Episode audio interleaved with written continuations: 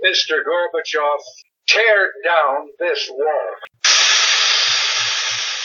That extremism in the defense of liberty is no vice. America needs individuals who not only recognize that righteousness exalteth the nation, but sin is a reproach to any people.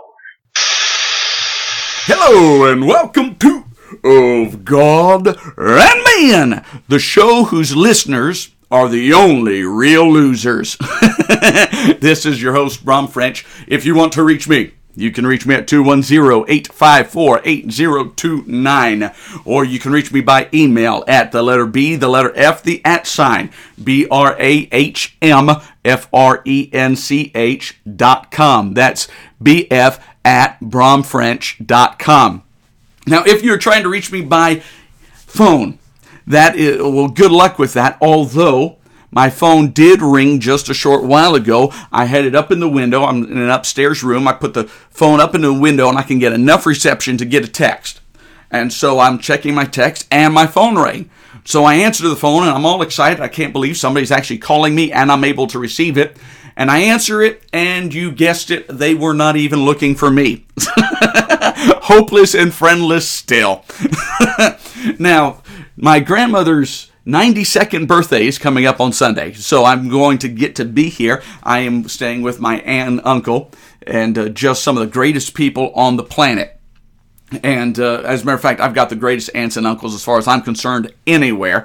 And uh, well, so here I am, and I will be leaving out, heading to Baltimore, Maryland, and on uh, the 10th, and we'll be in a conference until Friday, and then I head to Tennessee, and looking forward to being in Crossville, Tennessee, on Saturday and Sunday, uh, following this uh, this weekend. So anyway, while I'm up here, it, there's not a whole lot going on anymore since the farm is no longer a running farm, um, at least with cattle and animals, and it was a dairy farm, but that's no longer the case. So there's a lot of time to sit and ponder. Uh, well, that's unless um, Jacob, their grandson, is here. And uh, if that's the case, then we're going to be busy playing cars until he wears me out. And it doesn't take much for a four year old to wear out an almost 40 year old man.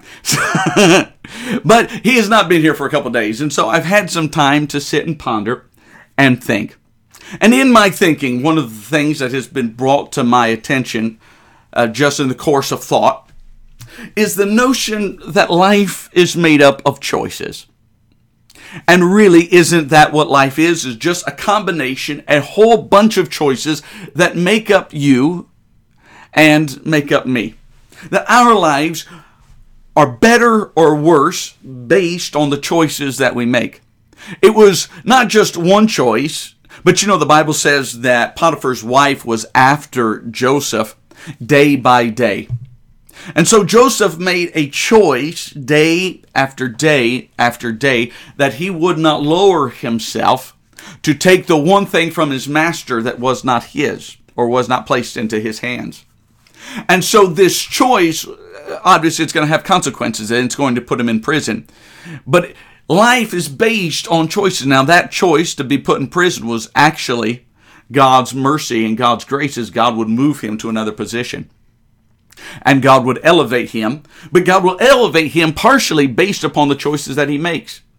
Moses makes choices, and the Bible says in Hebrews that he refused to be called the son of Pharaoh's daughter, choosing rather to suffer the affliction with the people of God than to enjoy the pleasures of sin for a season. And so Moses makes a choice well before Israel ever leaves Egypt. He's already made a choice. He's already made decisions that will now dictate the rest of his life. The remainder of his life is going to be based upon those choices. And so you and I, we make choices that will dictate the rest of our lives. It won't just affect today, but our choices will affect tomorrow. But there is hope because some of us have made choices that we regret, we wish we would never have made. And we have paid consequences for these decisions and we could dread because those choices could forever ruin our future. But there is hope, at least with the Lord, because the Bible says that His mercy is renewed every morning. And so, even if you have made a bad choice and a bad decision, His mercy is renewed. And so, there's still hope. And we can hope that tomorrow we'll make a better choice. Not just hope to make a better choice, but make a better choice. It's amazing. We use that word hope. Well, I hope this happens. I, I hope I get a job. Have you filled out any applications? No, but I'm hoping I'm going to get one. your choices will dictate your future and your tomorrow. The choices you make today will forever affect your tomorrow. But the great thing is, is when the sun comes up tomorrow, God's mercy is renewed, and you have the opportunity to change course and change direction. And so, if your life is not going the way that you anticipated, maybe you're like me and you're almost 40 years old. But unlike me, you don't like the choices or the places that your choices have taken you. You can go back and reboot. That's an amazing thing about the Lord. You can reboot, you can make better choices, you can change your life, you can change your world. It's one of the reasons I love hearing about, you know, a 70 year old man going to school to be a lawyer. 70 years old, you're nuts. Your life's almost over. What are, what are you thinking? Can I tell you what he's thinking? He's thinking, I still have a day to make a better choice. I still have a day to make a better life. And isn't that what life is about?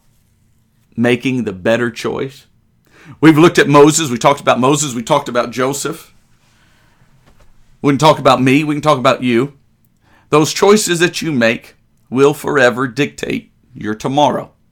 There are some people that I don't associate with because their choices at the moment are not choices or uh, the choices that they have decided and the path that they have taken is down a road that I don't want to go.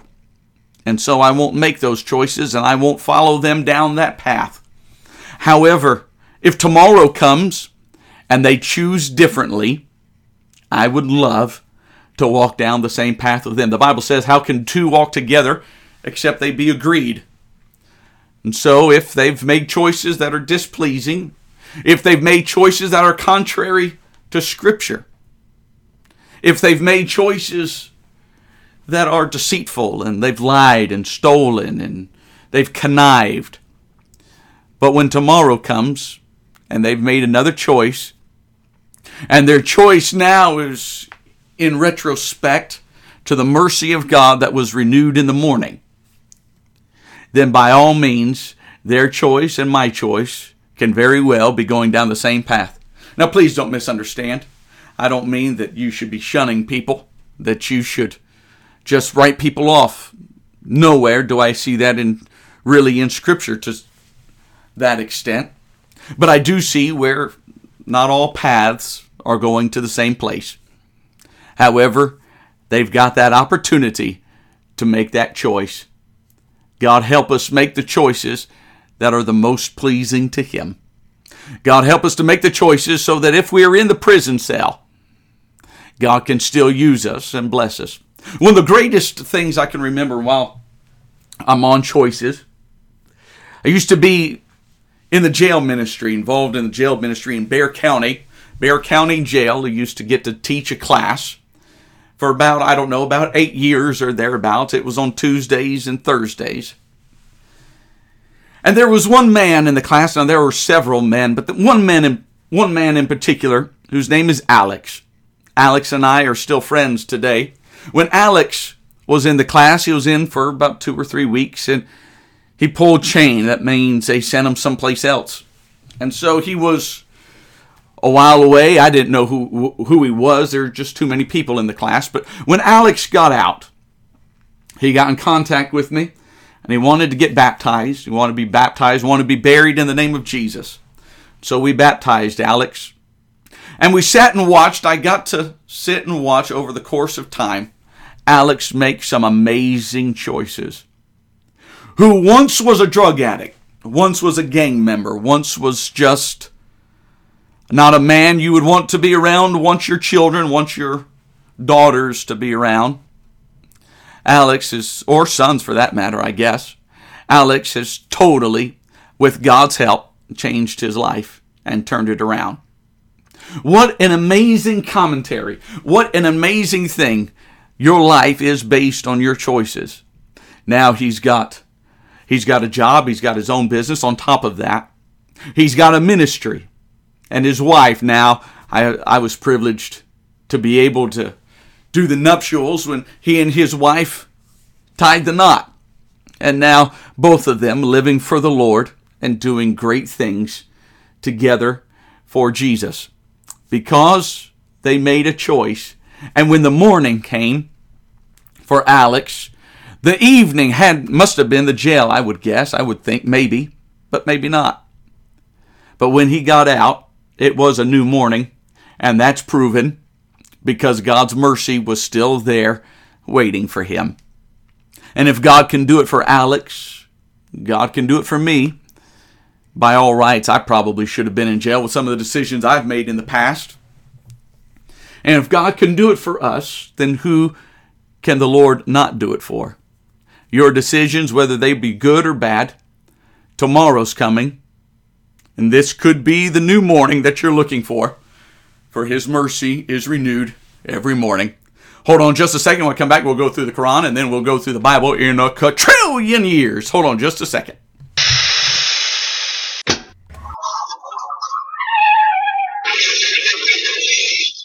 And there it is, the car crash, the collision, if you will, of Christianity and Islam, or Judaism and Islam, or sanity and Islam, because you cannot have any three of those and Islam at the same time. Sanity and Islam do not go together, either does Christianity or Judaism. Chrislam is nothing but garbage and uh, Islam and anything else is well. Eh, okay, let's uh, get right into it. We are going through the Quran. We are in chapter two, which is termed the cow. Chapter two, verse number seventy-four. Verse number seventy-four. The Quran says this. Then, after that, your hearts, now let me make sure you understand, he's actually writing to Jews. This is speaking about Judaism. Then, after that, your hearts were hardened and became as stones, or even worse in hardness. And indeed, there are stones out of which rivers gush forth. And indeed, there are of them stones which split asunder so that waters flow, flows from them. And indeed, there are of them stones which fall down for fear of Allah and Allah is not unaware of what you do. Do you, faithful believers, covet that they will believe in your religion in spite of the fact that they are party of them, Jewish rabbis, used to hear the word of Allah, the Torah, then they used to change it knowingly after they understood it. And so now, now you got to remember, if you've listened previously, we have seen where the Quran, where Muhammad and uh, the so-called Allah have combined and they said we this, we that, and then they supposedly know more about Judaism than the Jews. And uh, there's over and over again we see where the Quran says, speaking to the Jews, remember when, remember when, and you go back into the Torah, you go back into the Old Testament, and you don't find this anywhere. I mean, it is nowhere, folks. Remember when the Lord said, get a yellow cow? That's not even in there. Uh, there's the, the only time the Bible refers to yellow is once in Psalms was talking about gold, and every other time it's talking about leprosy or some kind of plague. So that's just utter nonsense. Anyway, so they are now the experts on Judaism. And these experts, or uh, Mohammed, the expert on Judaism, and this supposed Allah that does not exist. He says, Then your hearts were hardened, and they became as stones, or even worse in hardness. So now, because the Jews don't accept Allah, well, they couldn't accept Allah because the God of the Old Testament made it very clear. Hear, O Israel, the Lord our God is one. And if you've ever read Isaiah, you can't help but recognize over and over and over again the book of Isaiah says that he's a jealous God, that there's none beside him, he knows not any. Everywhere you turn throughout the Torah, You're going to see over and even into the New Testament, you're going to find the Old Covenant, the New Covenant, you're going to find both the same thing. There's only one God, there's only one God, and He doesn't say anything that resembles what Allah says. And so, how in the world could they believe in Allah? Okay, anyway. Then after that, your hearts were hardened and became as stones, and even worse in hardness. And indeed, there are stones which rivers flow forth, and there are stones which split asunder, and waters flow from them. Indeed, there are stones which fall down for fear of Allah. So now it's saying that the Jews, their hearts have become a stone, and they will fall down and worship Allah. And Allah is not unaware of what you do. Do you, faithful believers, verse 75, do you, faithful believers, covet that they will believe in your religion in spite of the fact that a party of them, Jewish rabbis, used to hear the word of Allah, the Torah, then they used to change it knowingly after they understood it? I'm sorry, I just don't see this. I, I totally don't see it. It's not the case. And who's going to know better about what the Jewish belief than. Uh, an Ishmaelite or uh, Jacob. That's a, or Isaac. You know, who's going to know better? I think that's a legitimate question, not one that they apparently care to answer. Now, this is saying that Allah was the one that gave them the word and uh, the Torah, and that they knowingly changed it. They understood it, and then they knowingly changed it. Oh, heaven help me. If they totally understood it, I believe that more of them would have accepted that Jesus is the Christ. That's not the case. However, to say that they knowingly went out of the way to change what they believed is utter nonsense. It is just utter nonsense. And it goes to show now again why why is this important to the Muslims? Why is this important to the Arabs? It's important to them so that they can look down on the Jews, so that they can despise them. It's important so that the Jews are like rats. It's important so that they can be the Hitler of the hour. That's why it's important. And just in case you're wondering, Christians, they don't like you either. As a matter of fact, anybody else that is not Muslim, they don't like you. Get it through your thick ignorant liberal skulls. Your mind's full of mush. they don't like you. And even if you're Muslim, but you're not Muslim enough, they don't like you. There's no such thing as a moderate Muslim, folks. Remember this. And it is nothing but a doctrine of devils. Let me take a break, and when I come back, we will go through the Bible in a quadrillion years.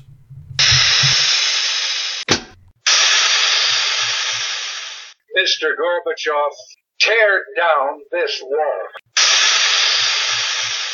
That extremism in the defense of liberty is no vice. America needs individuals who not only recognize that righteousness exalteth the nation, but sin is a reproach to any people. And we are back, and we're about to go through the Bible in a quadrillion years. We are in Genesis, Genesis chapter 40. We're going to pick up at verse number 5, and we're going to go all the way down to verse number 14. If you're a regular listener to this podcast, you recognize that that is a lot of reading for this show.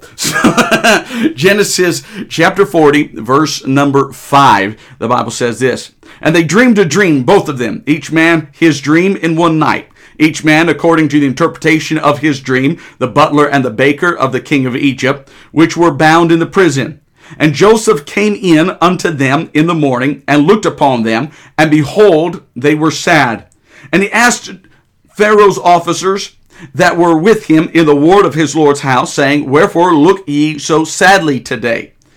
And they said unto him, We have dreamed a dream, and there is no interpreter of it. And Joseph said unto them, Do not interpretations belong to God? Tell me them, I pray you. And the chief butler told his dream to Joseph, and said to him, In my dream, behold, a vine was before me. And in the vine were three branches, and it was as though it budded, and her blossoms shot forth, and the clusters thereof brought forth ripe grapes. And Pharaoh's cup was in my hand, and I took the grapes, and pressed them in Pharaoh's cup, and I gave the cup into Pharaoh's hand. And Joseph said unto him, This is the interpretation of it. The three branches are three days. Yet therein three days shall Pharaoh lift up thine head and restore thee unto thy place. Thou shalt deliver Pharaoh's cup into his hand after the former manner when thou wast his butler. And think on me when it shall be well with thee, and show kindness, I pray thee, unto me, and make mention of me unto Pharaoh, and bring me out of this house. All right, let's do a little quick review. Re- remember that Joseph is now in jail. He is in prison. He is uh, however, he has moved up the chain of command. He is number two under only the keeper in the prison. As a matter of fact, he knows more of what's going on in the prison than the keeper himself. And so now he is as high up as he can go in the jail. He cannot possibly go any higher. After all, he is in jail. However, that being stated, we recognize that God still has a purpose for Joseph beyond the jail. God still has a plan for him, and how would God elevate him? God thinks to himself, I know how I'm going to do it. I'm going to put a butler, I'm going to put Pharaoh's butler and Pharaoh's baker in jail. And so now, here Joseph is serving Pharaoh's butler and Pharaoh's baker. And while he's serving them, recognize he's the top and yet he's serving, so he's still going down because the way up is down. And so he's serving Pharaoh's butler and Pharaoh's baker, and then they have a dream. It wasn't by accident that they were in jail. It wasn't by accident that they had a dream. It wasn't by accident that they were from Pharaoh. It wasn't by accident that Joseph was there to hear their dream. And they dreamed a dream, both of them, verse number five. Each man his dream in one night. And so it was the same night they both had dream, which tells you it was not by accident or happenstance. This was specific for Joseph. Each man according to his interpretation of his dream, the butler and the baker, the king of Egypt, which were bound in prison. Joseph came in unto them in the morning and looking on them, behold, they were sad. And so now Joseph is doing his routine part of his job. He's looking in on the butler and the baker, and he goes into where they are, and they are both sad. They're both distraught. And he asks Pharaoh's officers, he asks them, why are you sad today? Why are you looking so sadly? I like that word. Why are you looking sadly today? And they said unto him, We have dreamed a dream, and there is no interpreter of it. Nobody can tell us what the dream means. Now, this is interesting because this is Joseph that they're talking to. This is the dreamer that they are speaking to. This is the one that a year, a few years ago, he had a dream too. He had a dream that the stars, 11 stars, bowed to one. He had a dream that the grain bowed to one. He had a dream, the interpretation nobody liked. Even his own father didn't like the interpretation of the dream, but he had a dream. And so now they're asking for the interpretation from a man who has a dream and has had a dream for a long, long time. And they're saying, There is no interpreter of the dream. And Joseph says unto them, Do not interpretations belong to God? What an amazing concept. This is Joseph. Can I be honest with you? When my dreams seemed to be delayed, my first instinct was not, oh, dreams belong to God. my first instinct, I'm going to be mad. I'm going to be upset. It's taking too long for my dream to come to pass. But time and maturity sets in. And so time and maturity must have set in for Joseph. Because Joseph says, Do not all interpretations belong to God? Tell me them, I pray you. they belong to God. Now you tell me, and I'm going to answer. I'm going to tell you what your dream is. And the chief butler told his dream to Joseph and said to him, In my dream, behold, a vine was before me. So this is a butler, a vine makes sense. And in the vine there were three branches, and it was as though they budded, and her blossoms shot forth, and the clusters there brought forth ripe grapes. And Joseph, or excuse me, and Pharaoh's cup was in my hand, and I took the grapes and pressed them into Pharaoh's cup and gave the cup into Pharaoh's hand. And so now he is giving the dream and waiting for the interpretation of that dream. And Joseph says unto him, This is the interpretation of it. The three branches are three days. so here is the dreamer giving the interpretation for the dream.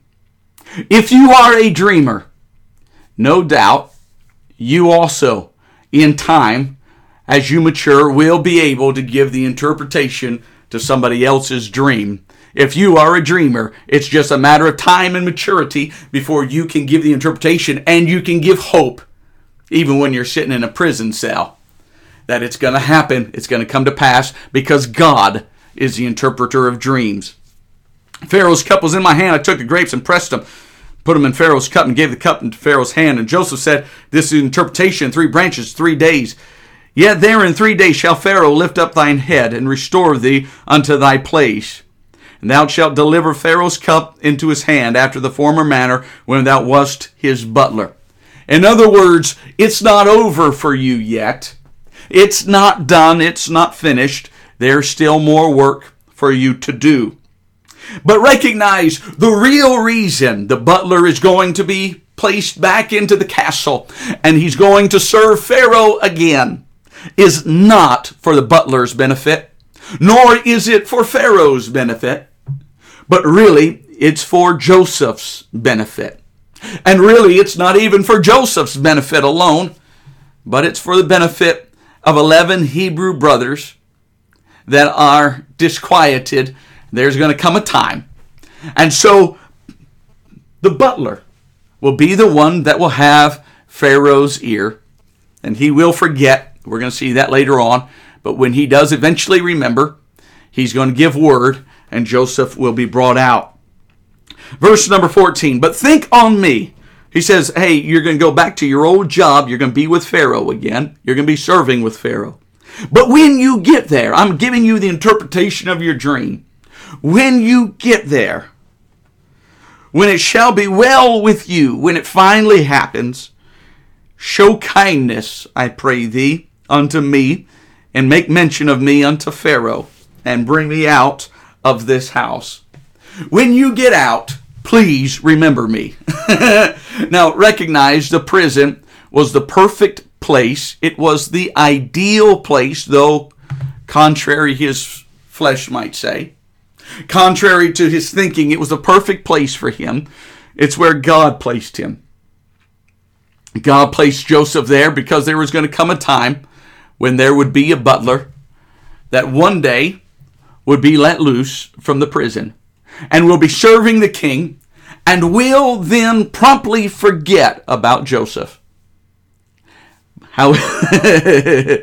However, there is coming a day when Pharaoh will have a dream. And when Pharaoh has a dream, he's going to look for an interpretation. And he's not going to be able to find an interpreter anywhere. He's not going to be able to find anybody that's going to give him the word he needs to hear. But there is one, and the butler is there, and the butler has seen as all the others have tried and offered, but have not been able to do the job. Butler remembers, I was in the jail one time, and there was a man in the jail named Joseph. And that man gave the interpretation for the dream I had, and it came to pass. And not only me, but he also gave the interpretation to the baker, and it came to pass. But here, Joseph is saying, when you get out, hurry up and remember me. But God's plans aren't always my plans. Yes, Joseph has a connection with the Lord, but it just simply wasn't time yet.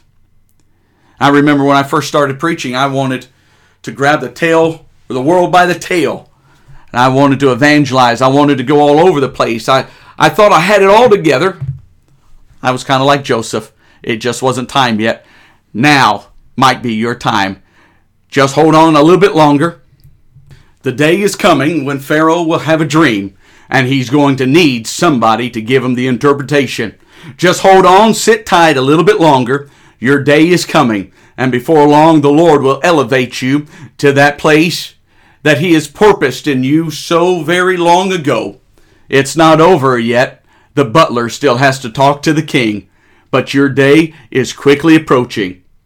I have just run out of time. Lord bless you. We will talk to you later.